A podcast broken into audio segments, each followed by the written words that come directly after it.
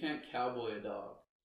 No. No, you can't. There's there's there's a lot of cowboys that will get on a, a salty horse or whatever, and you know what? By the end of the day, the horse's head's between its legs. It's tired, You and they can go rope a cow on it, and it might not look pretty, but they can cowboy it. You bet. But there's no cowboying a dog.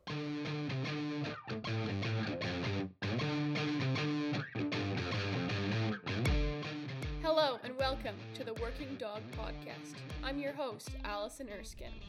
Come along while I interview the top handlers and clinicians around the world while hearing their stories of both failure and triumph and get their view on what it takes to have a good working dog.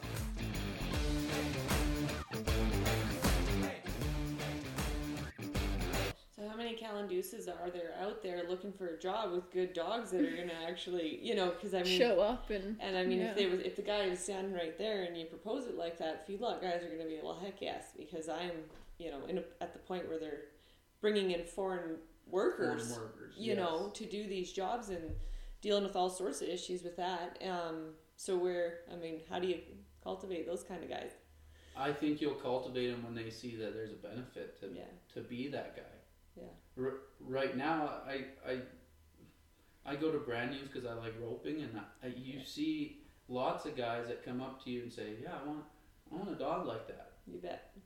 Everyone does it. Yeah. And, and they but they also have to realize to get a dog like that, you have to work Oh, really man. hard. Mhm. Like you don't just buy a, a puppy, which they all do, and think that because it's three years old, it's gonna know come by and away and Oh, I think that's the biggest barrier right there is people underestimate the amount of work that goes into building and maintaining those dogs and it does require a lot of stockmanship and not everybody if you don't have that naturally it's going to take you 10 times more work to accomplish it. Yes.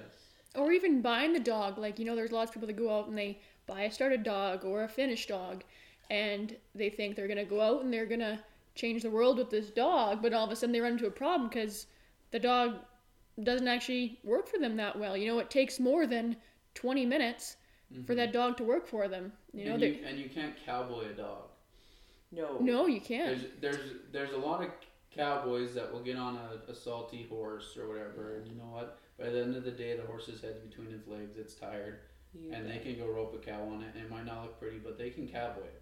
You bet. But there's no cowboy cowboying a dog. You, Totally different you, mindset. You can't you can't you, you can't miss steps in a dog and and have a finished product. Like Yeah. you, it comes back to can't. being more the mental side of the dog too though right where you don't have a physical attribute where you're touching that dog all day like a horse or a colt you have to get inside their mind and make them crave and want it hmm you know instead of a horse you can kind of force them to do this and that for the most part yes, and they might have a hard mouth by the end of it, yeah but they've learned if I just stay by to that cow's hip and he's gonna throw a rope on it, he's gonna dally it, he might jerk my withers right off when we come Yeah. when the rope comes tight, but and they just buy another one. yeah, right? yeah, yeah. But that, so I, I there is a problem, but there's also and I, I fully believe if I if individuals, young people, even older people, if they can see that there's a benefit of getting that skill, they'll do it. People do it all the time. They go to school to be doctors and they go to school for 12, 15 years. Well, the only way someone's going to do that bullshit Yeah. is if they can see the end result. Yeah. Mhm. They'll they'll sit in school for 15 years, but no one's gonna go train a dog for multiple hours on end. Usually after work in the middle of the night with the truck headlights on, Mhm. Yeah. If they don't see a benefit, unless they truly crave it. I obviously craved it. Yeah. Mhm. It didn't. I was gonna do it whether I did this job or not. I I loved it. so cal let's back up a little before we get too deep into this um, Time to introduce him. I guess it's time to introduce him 15 minutes later. Um, uh, welcome back to the Working Dog Podcast. Today we're sitting down with Calin Duce of Duce Stock Dogs. Um, he's located near the Cardston area, right on the bottom of Alberta, near the U.S. border. And uh, Laura and I have come down to look at some bulls and talk dogs and maybe work some dogs too. So, Calin, why don't you just talk to us a little bit about where you grew up, where you started, and tell us a little bit about that, uh, the younger Calin. Alrighty. Um. He's not old, by the way. Well. No. Um. I actually grew up literally just over the hill. So my dad managed um, a ranch um, just south of Cardston, and so I lived out there um, for my whole life. Before that, he we were in the same location, but he managed a bull stud, so he um, he collected semen on on high end bulls, and he managed that for a while. Then he switched, and so I was raised on a ranch um, just south of Cardston. Um, majority of, well, I guess my past life is we we, I I rodeoed quite a bit in high school, so I calf roped, team roped, steer wrestled, and rode some saddle bronc. Not that I was great at any of Yeah, yeah. any of those, so I did that. Um, so I, I've always had a love for the ranching lifestyle uh, from little. I mean, I was riding calves when I was four years old, or however Mhm. old you are when you, you start that. So Yeah. Mm-hmm. um, I don't know. The agriculture has just been a part of my life since forever. Mm. Um, uh, let's see anything else interesting. I I actually stepped away from agriculture for about eight years. Um, not because I didn't want to be in it, but just because I didn't know if I would have a financial future Where'd you Right. go? in it. So I plumbed. I was a plumber for Oh, really? for eight years. Yeah. Um, but I didn't leave that totally. So I shouldn't say I left it, but I plumbed all day and then I rode horses all night. Mm-hmm. And I did that for eight years and I saw this opportunity with the job I'm, I have now. And obviously I wasn't happy with where I was. I was making money, but I wasn't happy with what I was doing.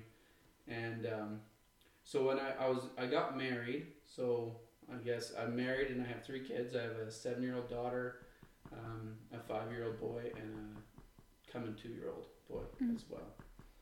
And um, so yeah, that's that's where I'm at. So when when I was, I guess I should explain when I was first married. Um, I told my wife I'm buying a border collie, and and she's like, "You don't even know how to train a dog." And I said, "Well, I'll I'll figure it out." Yeah. And I guess um, a cool experience I, I had when I was younger, I worked for a, a ranch, Dan and Terry Nelson's out in Mountain View. I don't know if you know Kent Nelson. Yeah. His parents. And Kent came home for the summer, and we were moving a group of cows, like, I can't even remember where, but he had a, a collie with him. And I remember Kent said away or whatever it was, and that dog took off. And I was like, oh, that's That's that's cool. amazing. And we were going down a gravel road, and that dog just ran up to the, the approach where, and he, he lied him down, and cows just kept going. I was like, and I remember thinking, when I have a place of my own or I'm married, I'm buying a border collie. And so that's that was my first time seeing a, That was your aha moment. Yeah. That yeah. was all it took. and I was Yeah. probably 15 or 16 Oh, okay. at that time. So So when is the time you waited till you're married to get your first border collie? yeah, well, I mean, before I was married, I was ro- living with roommates, and Yeah. Yeah, yeah. obviously I wasn't gonna have a dog, but Yeah. when I got married and I had my own place, then yeah, I, I actually got sick and I was on Kijiji or Facebook or something and I saw this dog. I phoned a couple of people and said, hey, this is a dog, this is Bloodlines. I didn't know anything. And one of the individuals I phoned said, if you don't buy it, I will. So That's always motivation. I, Yeah, it's I was like, Take yeah, my money. Yeah. so I went and uh, phoned the lady, and she said, "Well, actually, it was spoken for, and the other people couldn't come up with the rest of the deposit. so Started or pup? it was puppy. Yeah.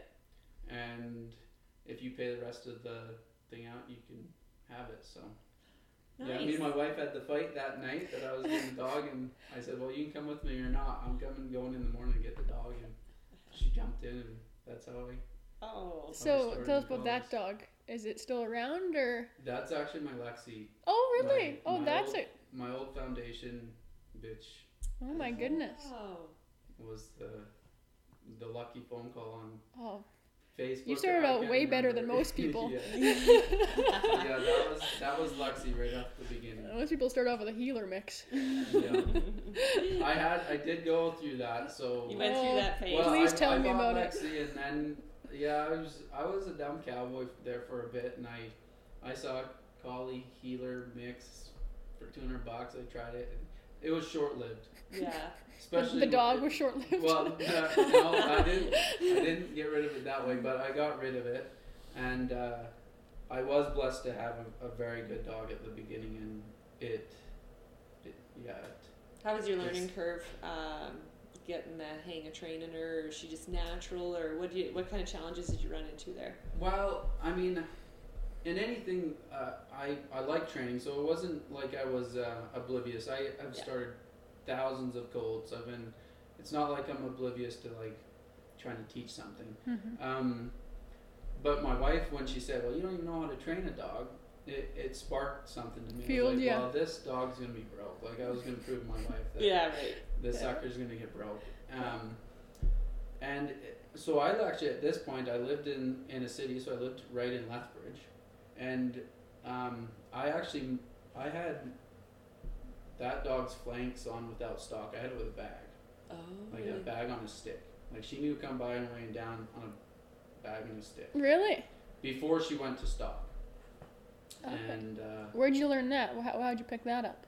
I just You just thought of it. I just thought of it. I don't have stock in my backyard. Yeah. And by the time she was four or five months old, she was wanted to chase a little thingy and Yep. Use it to your advantage. well, I'll make her chase this and then lie her down because she wants it obviously. And and I I haven't stupid. I saw dogs when I was younger. From 15, I saw a few right. And any dog that I thought was anything, someone had a good down on it. Yeah. So I thought, well, if I can overcome its desire to chew this this plastic bag and lie down, well, hopefully that will transition to when I go on the stop. Yeah. And um, How'd that turn out? at the first little bit, she was deaf to it, obviously, because Yeah. she was Yeah. keen on stock. And Adrenaline. I actually, we I went to arena a guy named Tyler Harker, just outside of Lethbridge, and I still remember he said, "Well, the sheep are down at the other end," and I, I didn't really know anything. He said, "Just unclick her and see what she does," and she was four months old, and she crawled on her belly all the way down across that arena, just just marching down there. And I remember Tyler said, "Well, you can't lose on this deal." Like he he said that to me. Yeah. And uh, she got there and she just pushed him into the wall. He's like, just go down there and bump her. And uh, okay, so I went down there, had a little stick, and I hit her in the corner. And she kind of knew that a little bit from just my playing around with her. Mm-hmm. And she just went around and brought him right back to my legs. And yeah, after that, I was I was hooked. Yeah. Yeah. Yeah, She she was uh, I, I always say she was she was broke herself. Yeah. Like she was Those are the best ones when they're just it Yeah. comes natural for them, and you just kind of redirect them a little bit. Mm-hmm. So um, this is you've bred that dog since quite a bit. Um, you want to talk about your breeding program a little bit? And, Yeah, I I bred her um, to quite a few different studs actually. I mean, some people might think I've bred her too much, but um, she's healthy as can be, and uh, I bought a lot a lot of dogs in, and there's with some success. I've had some dogs that I bought with great success, but um, yeah, she's just been a very staple in the dogs that I've really liked yeah. and not and not all of them have been rock stars by any Mhm. means. There's there's been plenty that I wouldn't give you two red cents for them, but there's Yeah. been there's been plenty that uh, have stayed with me. So when you're uh, selling pups to people and choosing who you're going to breed her to, uh, what's your criteria and how do you go about choosing it? What's been successful and what were sure sure fails? Um, I this is a good learning curve. So my um, brother had a dog, and uh, he he had a lot of potential. This dog, lots of go, lots of jam, and but he was he was pretty alligator like he was pretty chompy. And when I was first there in the dog thing, I mean that's what everyone wants, right? You want a dog bites on something, gets ragdolled all over the place, and um, so we I thought, and I thought, well, let's put that dog on Lexi because Lexi's she, she she'll bite and whatever, but she's just always been just very thoughtful about what she's doing. Like if the bite isn't going to benefit this thingy, she she's not gonna not gonna do it. Mhm. Or the other dog, dumber than half. Like, Yeah. He's in there He's biting shit. stupid. Yeah. Like I mean, some of the dumbest shit that you've ever seen. And we, and we thought he was cool, right? Yes. Like, yeah. Now it's not now it's not cool to me, Mhm. and it because obviously I've started training. I don't know thousands of dogs now, thousands of pups I've started, and I've realized that those are not the ones that I love at the end. Yes. Yeah. yeah. And and those ones and and there was some pups out of the, that cross that were okay, and some that they weren't good. yes. Yeah. So Did you But- keep anything back from them, or are they all gone now? They are all gone. Yeah. now. Yeah. Uh, they. So yeah. what was the next dog you bred to her that you're like, I like what I'm seeing? Um, I bred to a dog named Tell that Jeff Hoare actually owns. Um, he's in like the word cow Yeah. world. Um, and the reason I, I kind of got onto him is I, I started thinking differently. I, I heard of a dog that went to Northlands at 15 months old and he placed third, and that was Tell. And there's a, I don't know what stories are all true, but apparently after that, Abe Marshall had him and someone paid Abe Marshall way too much money, so Abe sold him, and um, the guy that bought him ended up getting a divorce. He was hiding the dog. Oh jeez. Somehow, Yeah, yeah, anyway, a good story. He didn't, he didn't have to come up with the money to buy the dog back, and that's how I think Jeff got him. And don't quote me on all that, but Mm-hmm. anyways, so I was interested in Tell, and I saw uh, Jeff McKenzie ran a dog named Angus. Uh, Ken was- McKenzie. Yeah, Ken Yeah. ran a dog named Angus, which would be a half sibling to Tell. So I, I saw a couple Tell pups from other litters, and I took my female up there, and that was the that's I, I would say it was the first time I really put some thought into what I was Mm-hmm. breeding. I shouldn't say I didn't put thought in the other, but my thought process wasn't in the right area. It was a little Yep. more sound. You Yeah. bet. Yeah. So um, you tell had traits that were more consistent with her strengths rather than trying to compensate for something that maybe was less desirable. Yeah, I, I mean the biggest thing for me now when I look at a stud dog or, or anything is I, I don't look for the ones that fly in. I don't even care if they bite. I I really much like when I see something confront them that they handle it like it's their day job. Yes.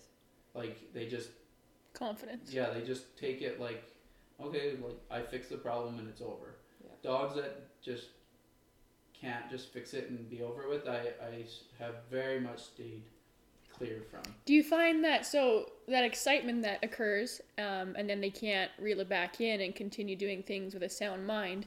Do you think that comes from genetics or maturity, or do you find that um, where does that usually stem from, or can you get away from it? I would say it stems highly on genetics. I mean, um, Lexi, my Lexi female that we're talking about, my old dog, um, she she just never ever had problems with it. Like, and and when I first started here, I had 800 mama cows to dog break. Like, it's not like Yeah. the, every cow where I work never saw a dog in their life. Mm-hmm. And I started here at calving season. and I started Oh. I started my I started working my dog at calving season. I mm-hmm. was so, and she was green too. I was so pumped to Yeah. have an agriculture job, to be able to work my have work my dogs, Yeah. ride my horses. Prove your wife wrong. Yeah, like and so I was excited and I and I came out to 800 pairs with one dog. I had a couple other young ones, but she was my main dog and she dog broke 800 pairs. Mm-hmm. And I never ever saw a big ordeal with it. Mm-hmm. yeah. And if I borrowed the some other dogs, it was just a shit show. It was a war. It was- yeah. Yeah. Yeah, that is huge.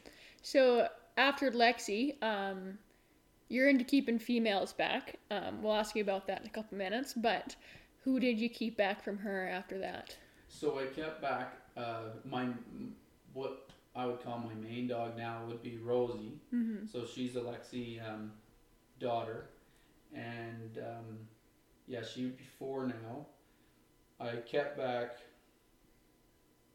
another dog, Tip, which was a male that I ended up selling to Stetson Roberts. Mm-hmm.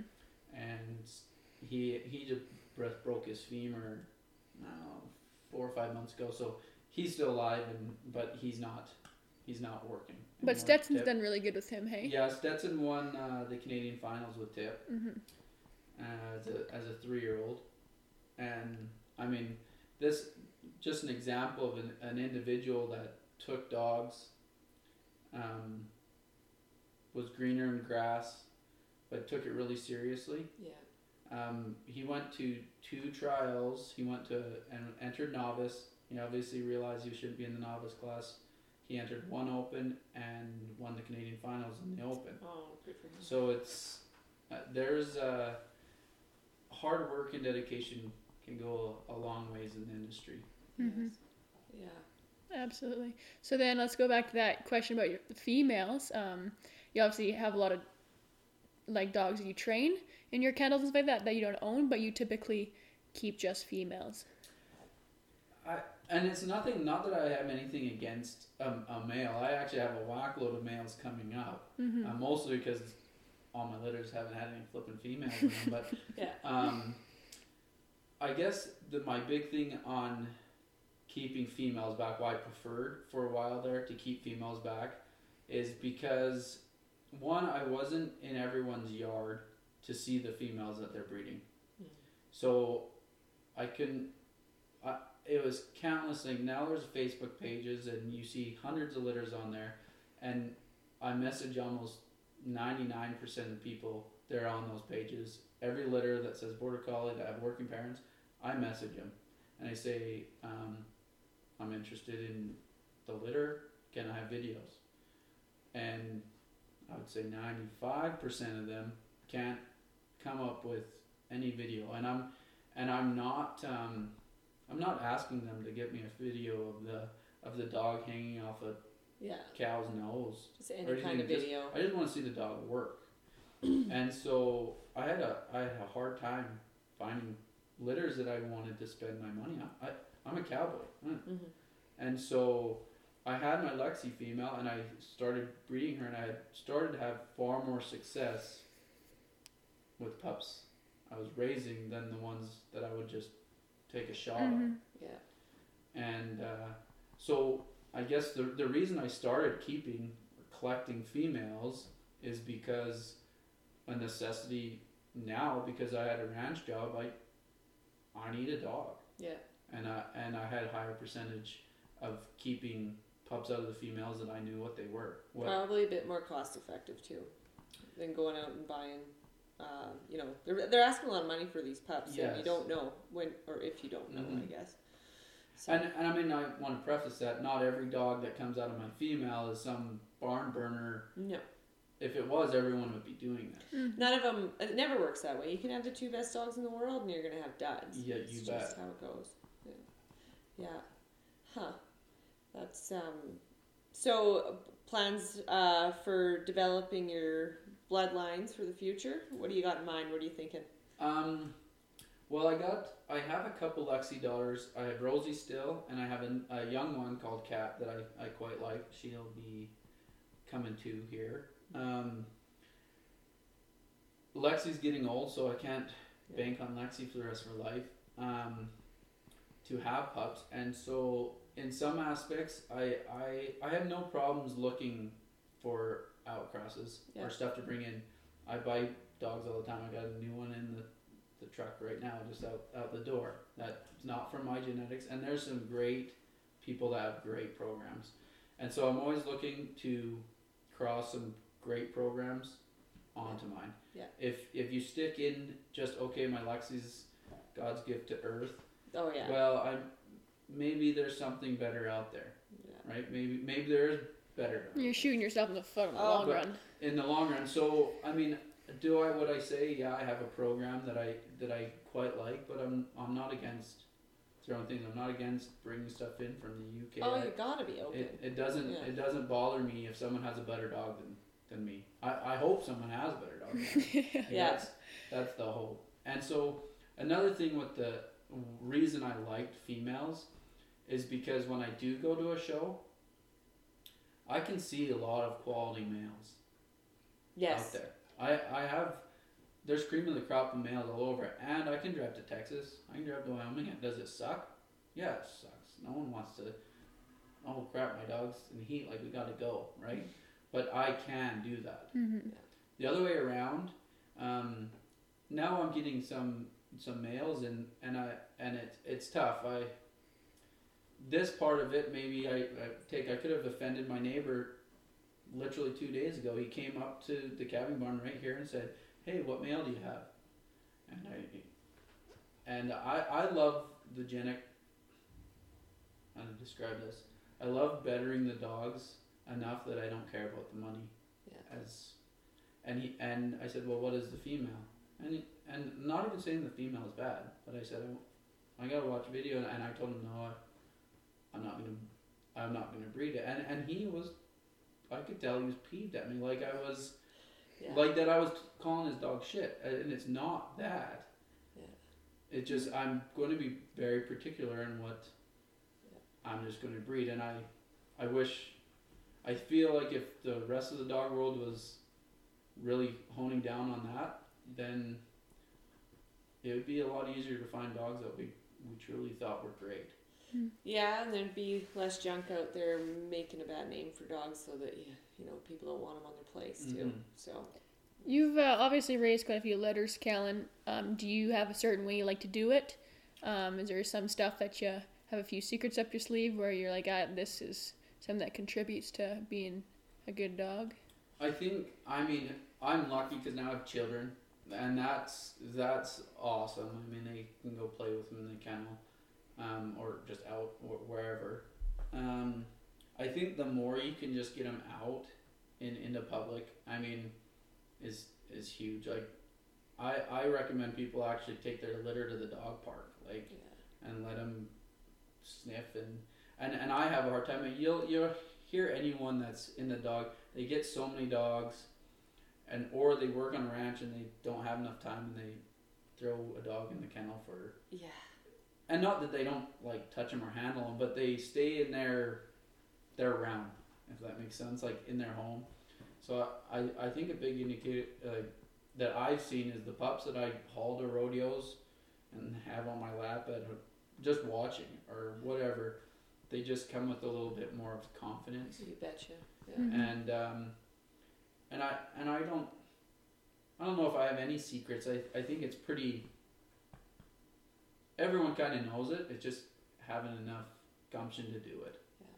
Um, I mean, with I don't know. I I let my pups be pretty puppy for a while until I start seeing them like, okay, you don't look like a pup anymore. Yeah. Well, then stop jumping on me. And I and I don't make a big deal about it. I don't need to step on their paws or anything. I just tap them on. Like I just treat them like I don't know. A bit of a grown up now. Yeah. Yeah. Yeah. I, I, that's all I kind of do. And then I, you can really tell when. I mean, I have a pup from you, Allison, Mm-hmm. and he's keen. But I, if I work him a few days in a row, all of a sudden he's kind of. Not that he's not keen, but I, okay, well, put you away for a couple days. hmm yeah. I, I just reading your dog is, and there's some dogs. I mean, Lexi, I used to, I trained on her hard for like four months on. Like she was just, and some pups don't Just can't hack it. don't do that. Not that they not that they won't hack it. It's just I I've also seen people come to my house and get a lesson, and they'll have like some six month old pup, and they're like, "Well, it's not working like yours." Well, who gives a shit right now? Yes. and and they are mad at it. Like they're mad at it before they even go in because it's not ready. And I'm like, give It's it. not broke. well, it's not even got its tail down yeah. yet. Yeah. Not Well, that the dog's not confident. It just needs. And so I see some cowboys burn their dog out before oh, totally. they make him so insecure about life Yes. because the cowboy's not happy with how he looks as a six month old pup. Well, wait two months. And kind of back to our earlier conversation about why people aren't having success with these dogs and finding ways to be able to use them successfully is like I think it is a lack of management of expectations. Like my dogs go from hero to zero all the time in, in a working scenario and it takes so much to figure out, you know, just kind of what to appreciate about them and pick out the good points and keep building that confidence and uh, you know keep a sound mind so that you might have something in a couple of years. Mhm. But uh, people are pretty quick to find the faults Yeah. and uh, and give up. So yeah, it's an easy thing. So what about uh, getting a foundation on these pups and starting them? Uh, Uh, how do you go about that?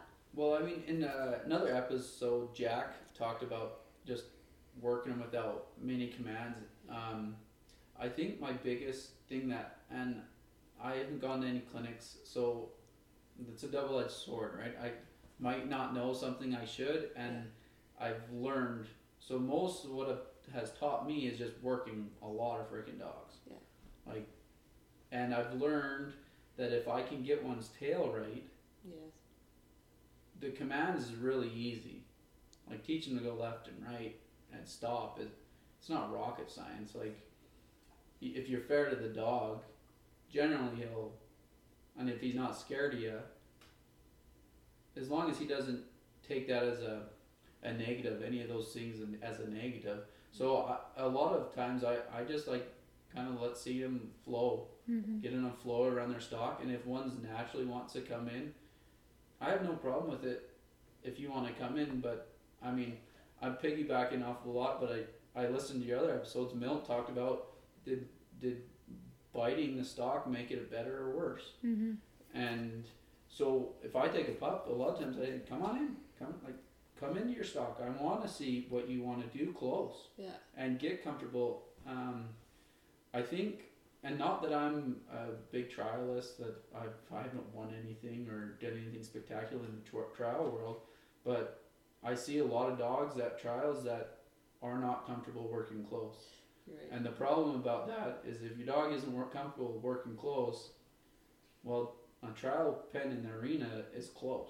So you get lots of opportunity in the feedlot to build that up and kind of your s- scenarios you're working Yeah. in earlier on. So um, do you want to comment on that a little bit and rolling them into the work scene? Yeah, I mean, I take a young pup. I mean, every dog's different, and a lot of times it's different not because of the dog. It's different because it's different time of season on how I will train one. I mean, right now I usually bring a dog to work while I'm calving.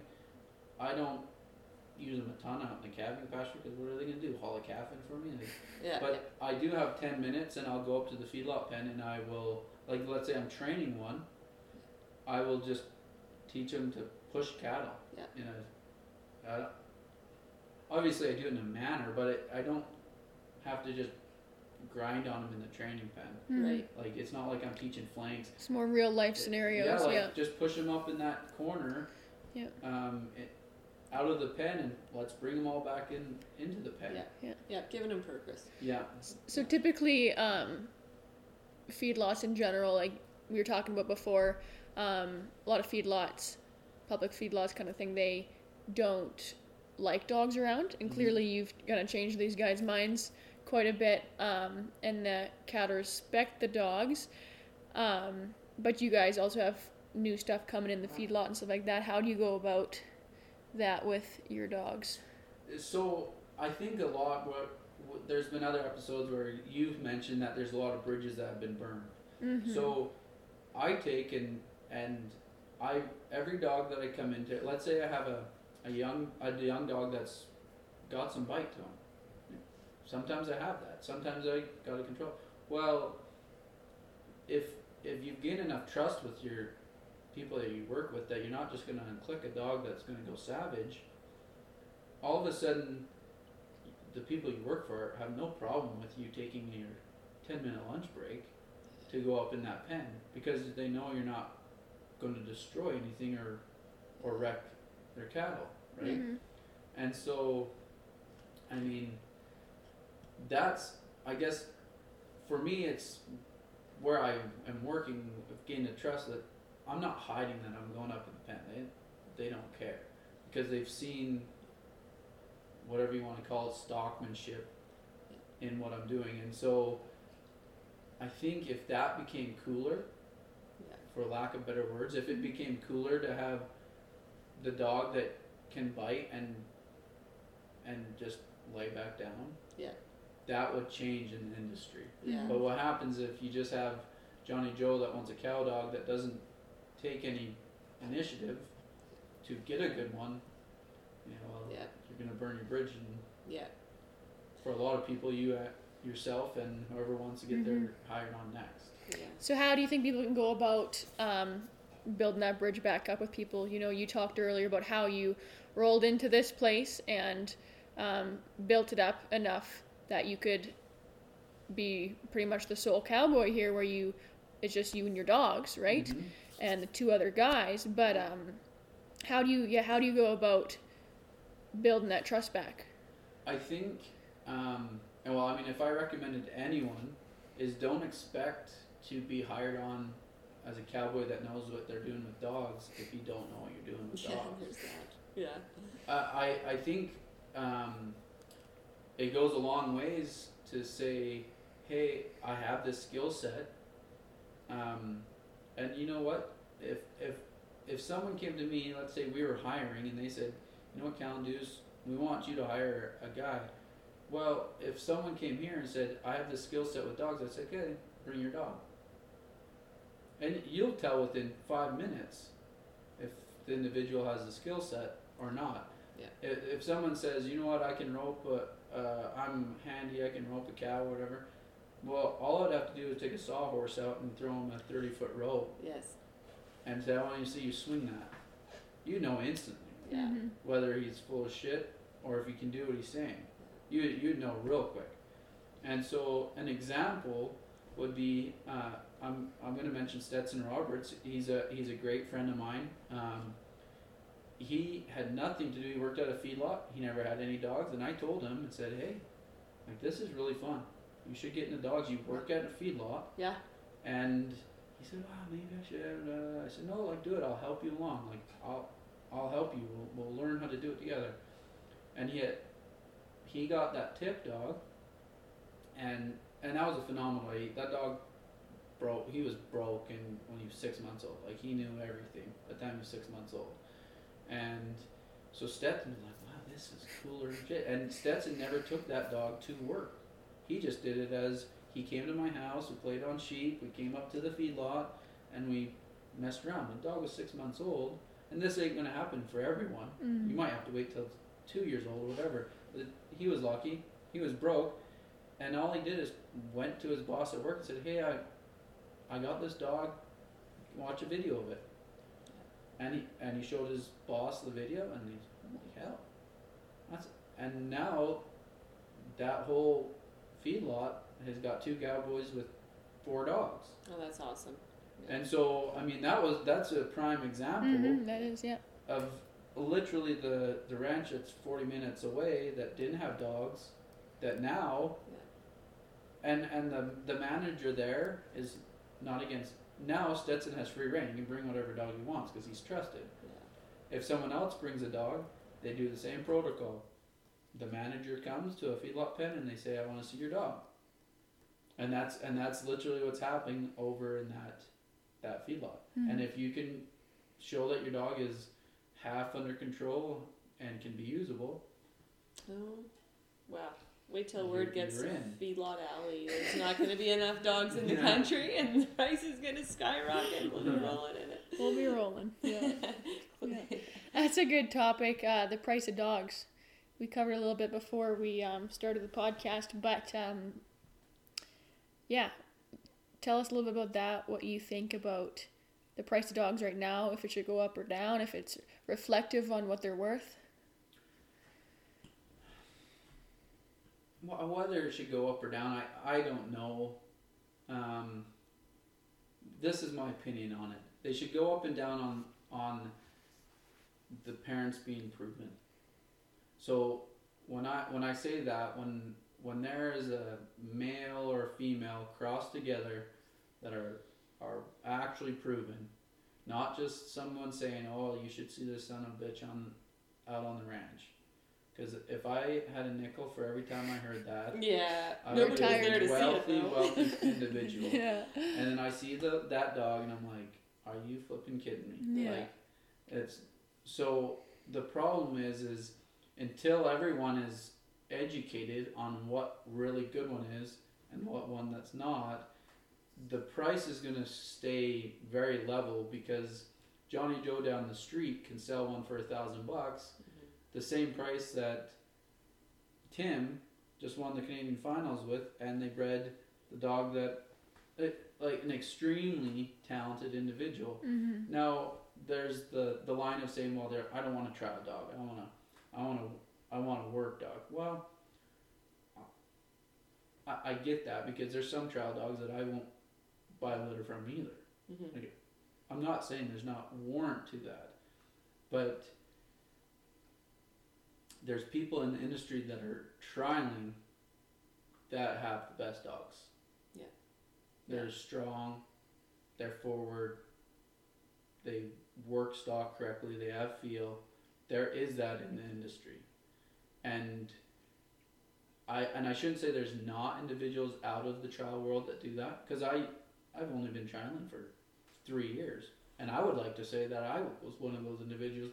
I worked my dog, but I had no problem if someone said, Hey, can I get a video of it? I had zero. You bet. Mhm. I'm in the tractor right now with it. I'll jump out and take a video. Yeah. So the the price of dogs, I, w- I would love to see um, litters that were really proven go up Yeah. myself and not not that aspect that I want well of course I want to become rich but not the aspect that I want to become rich it's because I know that there's a hell of a lot of work that goes behind proving Mm-hmm. dogs Yeah. It's not a willy-nilly thing that dogs become proven Yeah. What? So what is it that falsely drives the value of these dogs then? Mm. I mean kind of got me stumped there because I, I don't know how to how to for sure answer that. I think some of it it falsely drives it because there's a lot of people in the industry that will breed any female that comes to their doorstep. Yeah. So there's a lot of females that haven't done shit in their life and they go to Tim's dog that won whatever and they breed it and that's all that's advertised. And so the pups are now priced on the one dog that's proven. And so that until people realize, I mean, it's happened in the horse world. Um, 20, 30 years ago, there used to be people that just had brood bear mares for the reiners and the cutters, and the horse was just well bred. That's what a brood mare was. Just a well bred mare that they kicked babies out of. And people did great on some of their colts. Yeah. And there were some of those mares that got known to be producers. Now, uh, a, a high end level cutter or high end reiner, they don't buy colts out of mares that don't- haven't won Yeah. hundred thousand dollars. Yeah, you're right about that. Yeah. And Yeah, they're pulling in like eggs and embryos and stuff. Yeah.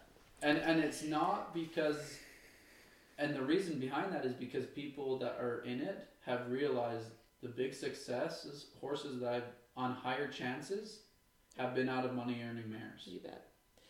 Well, maybe we should talk about the associations we have in Canada that are hosting different types of trials that are helping to prove these dogs.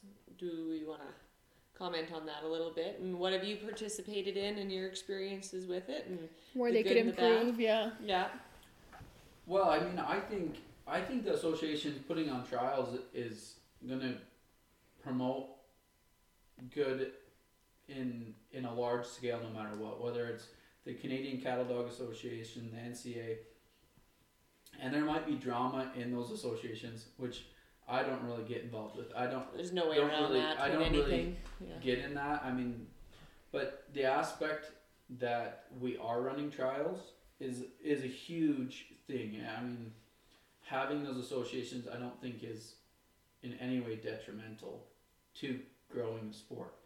Um, and I call s- sport whatever you want to call it. Um,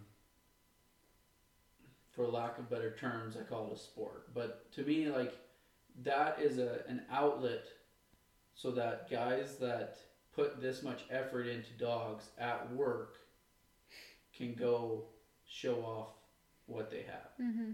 I mean, uh, if I, I, I actually remember one of the first trials I, I entered Lexi into to Northlands, this sheepdog trial. I was already up there for the ranch rodeo, and uh, I'd been to one cow dog trial with her in like our little town trial and a sheepdog trial in our town like there was maybe like ten dogs there. It wasn't a big Yeah. thing, and uh, it was actually my brother that said, "You need to enter that dog somewhere."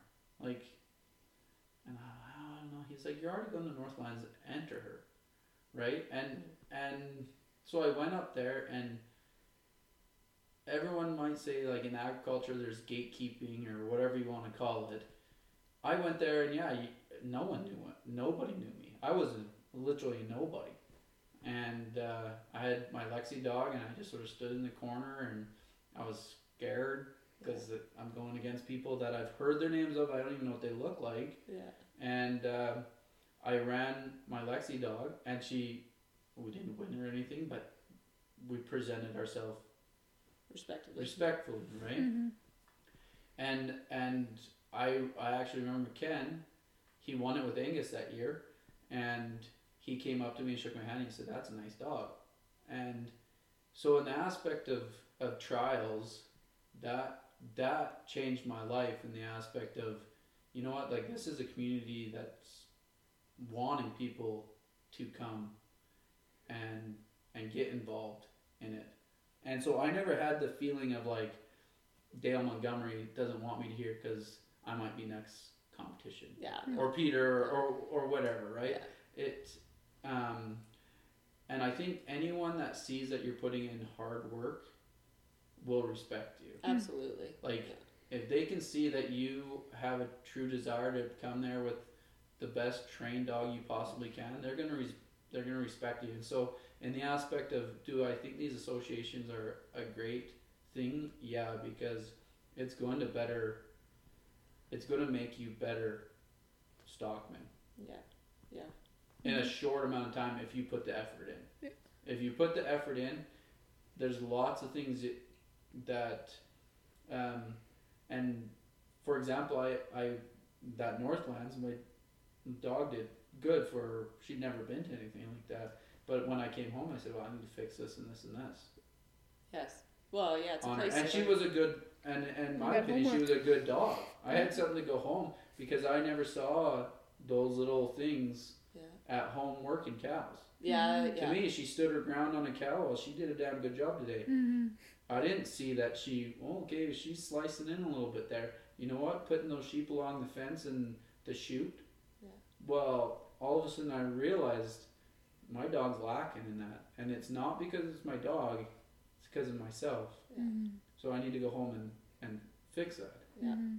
And so yeah, I, I will I will promote trialing all all day long. Yeah. I'll I'm on two ends of the thing. I'll promote trialing all day, and then I want to promote proper breeding. Yes. Yeah. That's if if we could mix the two of those, I Yeah. think our Those dogs some would, nice dogs. our dogs would our dogs would just increase in, in quality.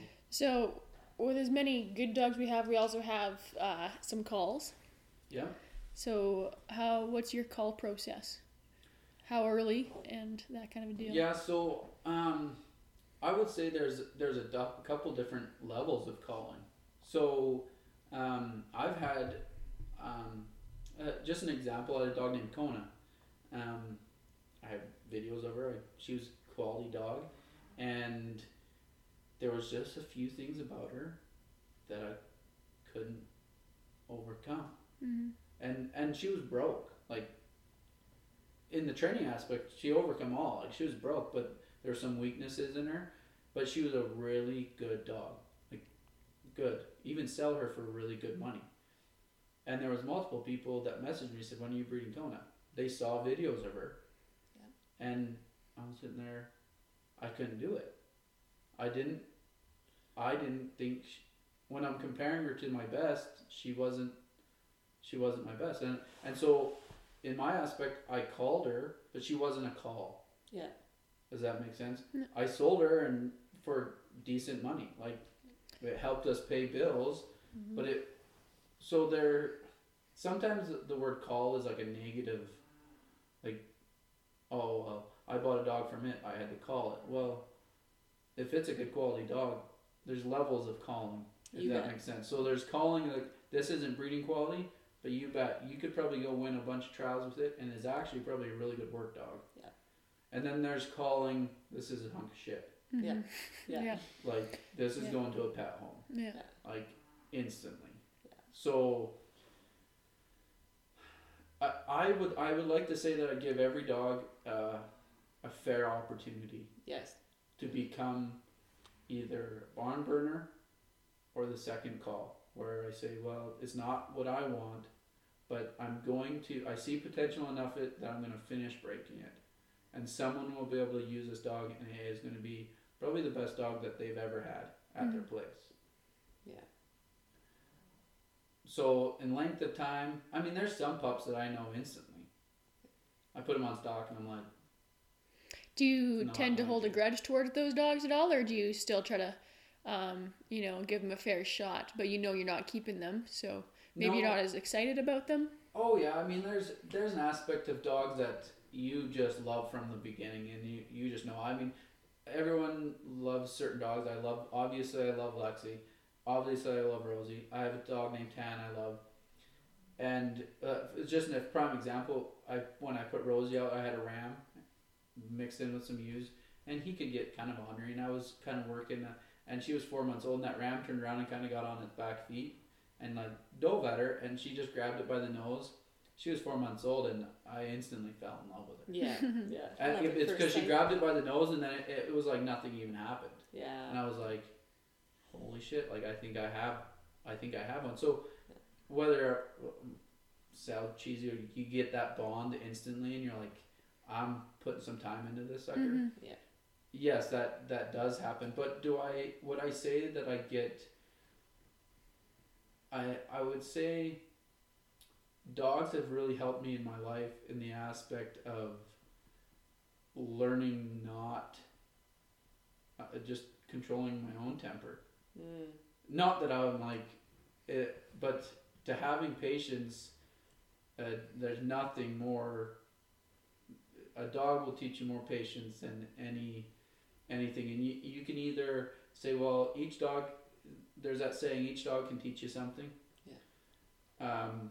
Well, it just to me, each dog is just better than my patience. Whether they've taught me about how to teach a dog how to flank, I have no clue. I just think it's they've taught me that it, it's not a huge deal if one's not turning out. Because it if if you want longevity in this training dog business, you're just gonna have to accept some aren't Mhm. aren't Yeah. aren't up to snuff, and and I guess the biggest thing that I would say that's helped me is I think it stems from like my whole life is you you can't take and make your investment what your dog is going to be.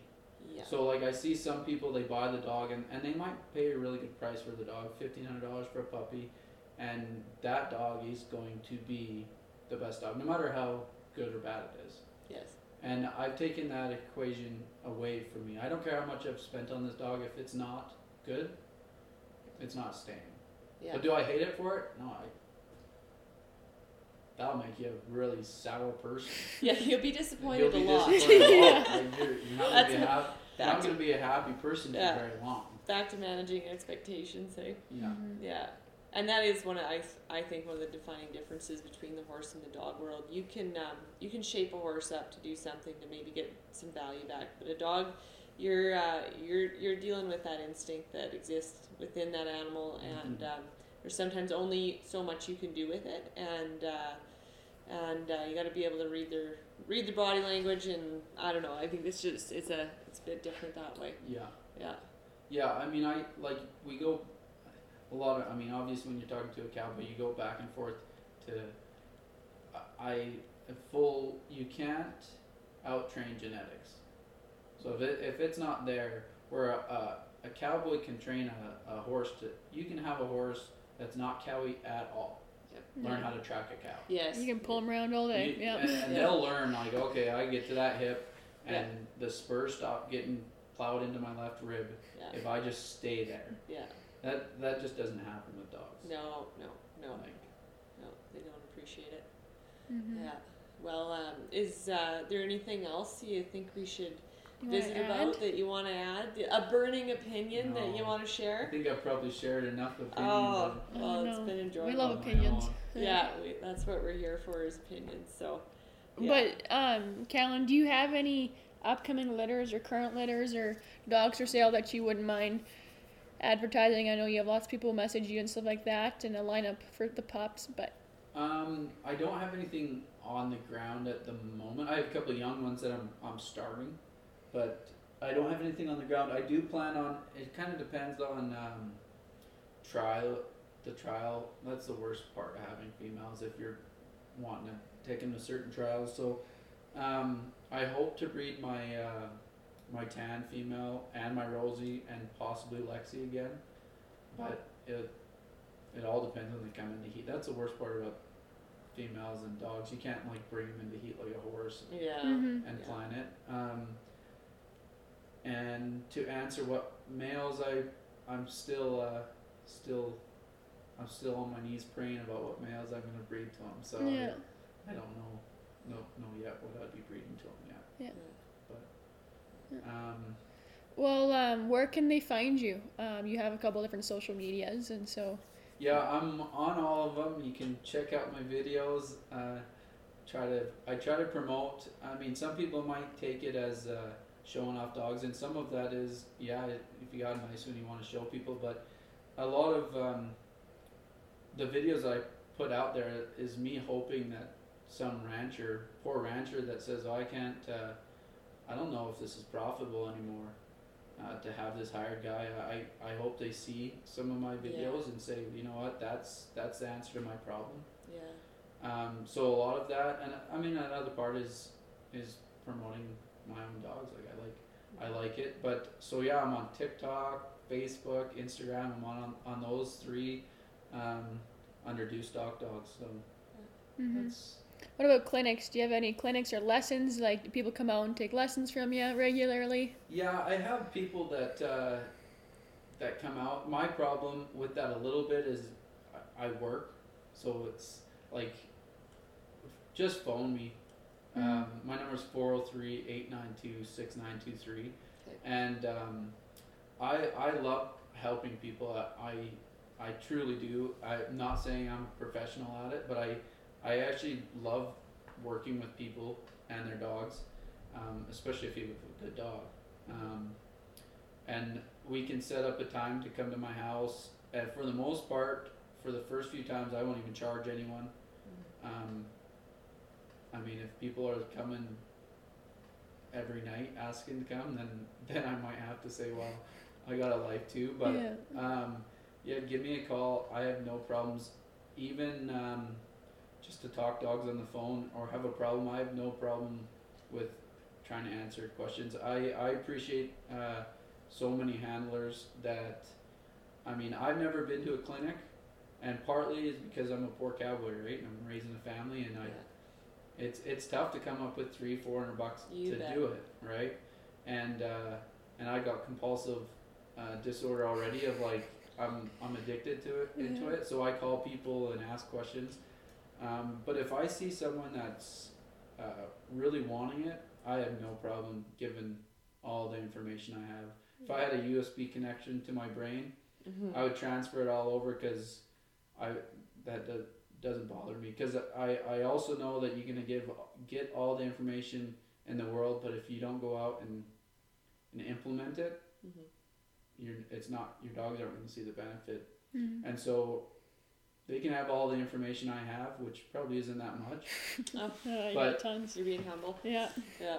but they can have it all. And if I see their dogs are performing, I'll be happy for them because Yeah. I know that that didn't happen by not going out and working them. Yeah. And I mean, I, I guess if I had to uh, give some thoughts or finals thing is I, I wish people would,